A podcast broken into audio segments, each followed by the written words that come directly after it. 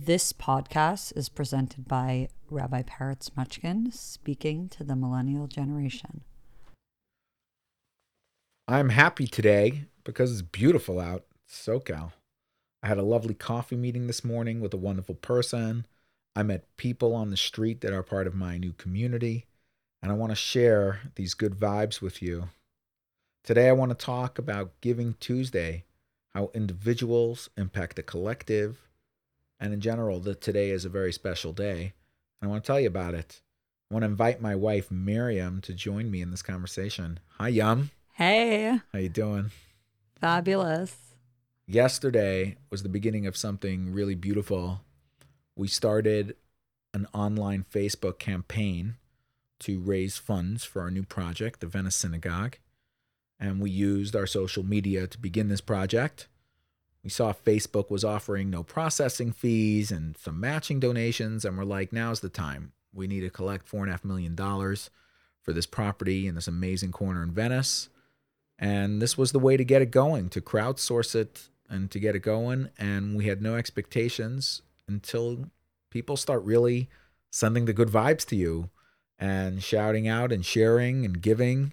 And it's really inspiring to see that people want us to be here and to see that people are rooting for us to succeed.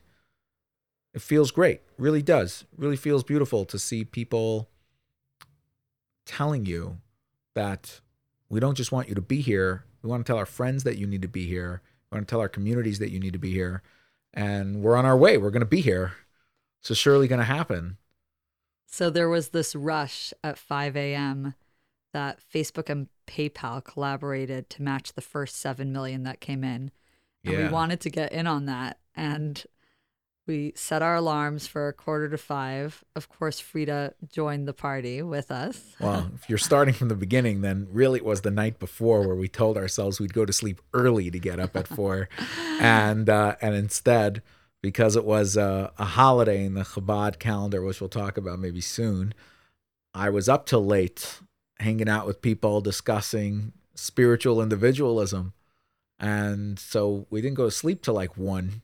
Of course, I woke you up when I went to sleep at like one. Okay, we're not going to go there. But um, w- the rush that I felt was that growing up, the Black Friday, seeing those lines at Best Buy and then in front of the Apple store when Apple came around, it just brought all this nostalgia and it clicked that, wow, Facebook is creating that line, that 5 a.m. rush of people getting up while it's dark to give charity, not just to get those great new, uh, you know, the new iPad that's out, but to to give, and that really inspired me. Well, you know, you inspire me because you decided that with all the great deals out there, or whether it's Black Friday or Cyber Monday, you just decided to put all your effort not into looking for great Hanukkah gifts, which you do all the time for your kids, but you decided to put your effort into this good energy of giving and how you know you constantly have to double down in giving when you're in a leadership position because what you gave yesterday is never enough for today. So you're always doubling down on it.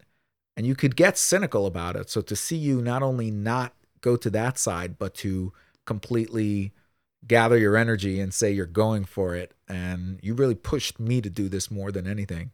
So thank you for pushing me to get this done. And of course, all these things need to get done. We have so much we need to the, get done. The other fave part for me was to debut the fat Jewish video. People actually have been calling me um, all day yesterday and today. They're like, "How'd you get him to do that? What what was that all about?" Um, so we've been holding on to that for like since high holidays and thinking, how are we gonna, you know, get this video to really inspire people and not it to just be like a cute gimmick. Um, and it did just that. Like it really inspired people yesterday. And the fat Jewish, you know, I I can't let my kids watch that video, but um, or know who he is just yet. You know, I'm sure they'll find out these things on Time their and place own. for everything. but I loved it, and and he's he's given a good message out there about about you, Peretz. He's given it to them. It was really cool. He was promotionally putting himself out there to do videos for people. And in the moment, I said, I'm doing it. I want him to promote something. And I wonder when he sees a message coming in, like, what's he going to say? So I put it all out there. I said, Hi, I'm a Hasidic rabbi in Venice Beach trying to open a synagogue for a generation that doesn't think that it's an obvious need. Um, how could I give that message? And that's what he came up with. I thought that was great. So it was a really cool thing to hold on to. And from the get go, I knew it was going to work well with Giving Tuesday, giving that is all online. And I think what you were saying before about the nostalgia of seeing it in stores and now seeing it online is very cool that even though now everything's happening somewhat on the virtual scale versus the uh, physical brick and mortar scale, actually our generation has a bigger opportunity to couple our consumption with giving. Because when you were in a store, it just felt like you're in charge of what you're doing and what you really want to do doesn't all happen under one roof. So you have to go to many stores to find what you're looking for. But online, it's just one portal. Doesn't matter how many websites you go to or how many pages you click on. You're in a portal that can be used for anything. There's infinite possibilities. And so you could use more of your individualism online in a way than you've ever been able to use before. So with these individual voices, to see it be channeled into giving versus just consuming is very inspiring. And that was year to year. But this year, to see it being channeled towards us and our work kind of validates this message that all the mediums out there, especially especially the virtual and social uh, media mediums that are out there, all have infinite potential to be used for real goodness and to be used to channel real growth of the individual. And that's what excites me the most about it is I'm using social media more than just events or even classes like preaching or putting things out there. It's really uh, an individual to the collective utility happening in lifetime. And that's just unbelievable. Getting messages from all over the world from people who have been to our programs in San Francisco and now here in Venice and seeing that come back to us is a beautiful space to be in. And then as we were kind of trying to design how we would thank people, and you got to thank people the way social works. So, uh, Peretz put these little vignettes, these little selfie videos um, up on each donor's gift. And somehow we realized people weren't actually seeing them because he forgot to tag people in each video. So then I had to go tag each person. Anyhow, this was. I kind of like it. I kind of like that it was a, a collective effort to uh, thank people. The, you know, people should get both of us the whole idea of sending those personal video thank yous instead of just kicking like and writing ty exclamation mark came from actually a guy I was having coffee with this morning, Mark Shapiro. He has a beautiful podcast titled "Are You Being Real." Uh, it was really great hanging out with him, and I saw that on social media by birthdays, and he gives each person an individual message, and I was like, wow, that's in today's day and age of everybody doing their quick likes and reactions, which are great. It's connection, but kicking it up a notch and bringing a personal message to eating, I thought that was a great idea. So thank you, Mark, for inspiring that. And that's where it came from. And thank you, Miriam, for making people aware that I was doing that by going back and tagging each and every one. So you're the best. Um, in the idea of individualism, my attraction to you is always that I saw you as a real individual. And I didn't think that I was going to have to change you at all. If anything, I would have to find a, a very good individual version of me to complement you. So we're going there. This we're, this well, podcast we don't is, have to go there fully. Going to be about displaying. displaying. Well, I want to talk about individualism, and you're a great person to talk about that with. So that's really special. I don't define you by anything other than who you are, and that's very exciting to me. And I think people want that in relationships, and I think people want that in the world. In a way you're like my modern barometer for for the future. How you feel is how the future is and even if it's not entirely true it's entirely true to me. So that works. So what is individualism? It's such an american thing to be an individual. The world was about collectivism. It was about community and people, but this world is about the individual, and there's got to be a, a certain type of medium of being an individual versus being part of a collective that we need to find. And I think maybe in the light of Giving Tuesday and people contributing towards us, and we can find that balance here on the airwaves. Well, I've learned about, you know, curbing that individualism through my journey, you know, becoming a wife and becoming a mother because I prided myself. Talk about what you were attracted by that individualism. I had this nickname, Yummy, that was like no one else ever had that name. Seriously, so, yeah, talk about the individualism. I took it a little far back in the day. Um, and then really dedicating myself to being a wife and then a mother and then building community. It it gave me this this goal of bringing balance to that individualism. So I I'm on this journey every day actually. I think there's something incredibly natural about using your individualism to become a wife and a mom. That's very inspiring that your collective nature, your community nature, your inclusive nature comes from your individualism. And that's why you're perfect for this conversation. That's right. So, So give it to us. Give it to us. so, well, we'll say it like this. When people think individualism in the modern terms, they often don't think of it in the terms of like, I'm an individual because I have these talents or gifts. They look at an individual of like, this is what I want. I want to take care of myself. Like on vocabulary.com, it says individualism is all about taking care of yourself. And you got to take care of yourself. If you don't take care of yourself, nobody else will.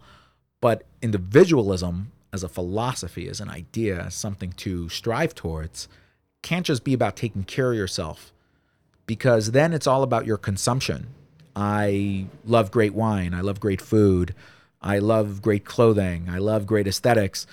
All of these things are self serving consumption type things, and your individualism doesn't shine with them. That's not where, really where you find yourself. You shouldn't really define yourself by your consumption, anyways. Individualism should be I individually can impact the world different than other people can. That's the type of individualism we're going to get to is that society's moving forward and it's I think it's happening quick that people are passing by the consumption individual and realizing that's not enough to feel good about yourself. And if you really want to feel good about yourself in a holistic way that you feel wholesome about yourself, it's going to be about the impact you make around you. And the greater the impact you make around, the more you're adding to community beauty, but it's also how you're feeling yourself. You're finding that meaning and finding that value. So that's the type of individualism that I think Judaism wants of us to really wear on our shirt sleeve I'm an individual because I contribute. When somebody says, Who are you? You can talk about what you have or what you like, or you can talk about what you do. So that's what I'm trying to inspire. And by living that way, there's a story I heard as a kid that stuck with me from the great philanthropist Moses Montefiore. And when they asked him, they were doing his taxes, and he said, "How much money do you do you have?" And he gave an amount, and they said, "We reckoned you have more than that." He said, "You asked how much I have. I only have what I've given. So I gave you the number of what I've given." Love it. And I love that story because it's learning how to define yourself as an individual by what you contribute to the world around you. Well, another thing that I want to um, just shine some light on is Whatever inspires you. Yeah, is the energy of t- Giving Tuesday was on this day of the. It's basically the Rosh Hashanah for for Chabad Hasidim, and um, having those two mirror each other, where Rosh Hashanah is a day where you kind of like get your your energy for the year, and we were tapping into that energy of on both angles from a spiritual angle of you know what would this hasidic year spiritually look like for us? And on an actual physical angle of giving tuesday this is how this brick and mortar space on rose avenue is going to become a jewish space. So it was just like a huge day Everything coming together. yeah our lives coming together. Well, on that note, this day of of the Chabad Rosh Hashanah, the beginning of sort of our journey starting back in this day and in, in uh, you know 220 years ago to be exact. There's a it starts with a man Reb Schneur Zalman, known as the founder of Chabad Hasidim, and on this note, there's a story of somebody coming and complaining about their lack of success in this world, and they're not making a living, and they're struggling. And the Alter Rebbe answers him. He says, "You ask what you need, but you don't ask what you're needed for." And that's really what I feel like my childhood, my journey, my rabbinic life, my marriage, my parenting, my friendships are all about. It's asking myself less about what I need and asking myself more about what I'm needed for. And every time I find that answer, I find that moment, whether it's in conversation or an act, I feel myself more. I know there was value to me existing in that moment. So giving is not just about giving because it's good. It's because there's infinity value in giving because you know in that moment you were needed for something. And that's the type of meaning that people need to propel themselves to not just be happy with the same old, same old, maybe my least favorite line ever. It's more about what's new, what's new. And new Oh, is where I can give. So the idea of learning to define yourself by what you contributed and what you give, that I think is the great lesson of life. And when you say that you were learning how to be an individual as a mom and as a wife and as and as a leader in a community, you're learning to define your individualism as a giver. And that inspires me. Well, working on it. Still working on it. Right. And- well, thank you guys for tuning in. We hope and, to be and this is also like a a public thank you for everyone who's just been cheering us on, giving. We're we're so grateful, and um, we'll come back to you soon. I'm looking forward to it.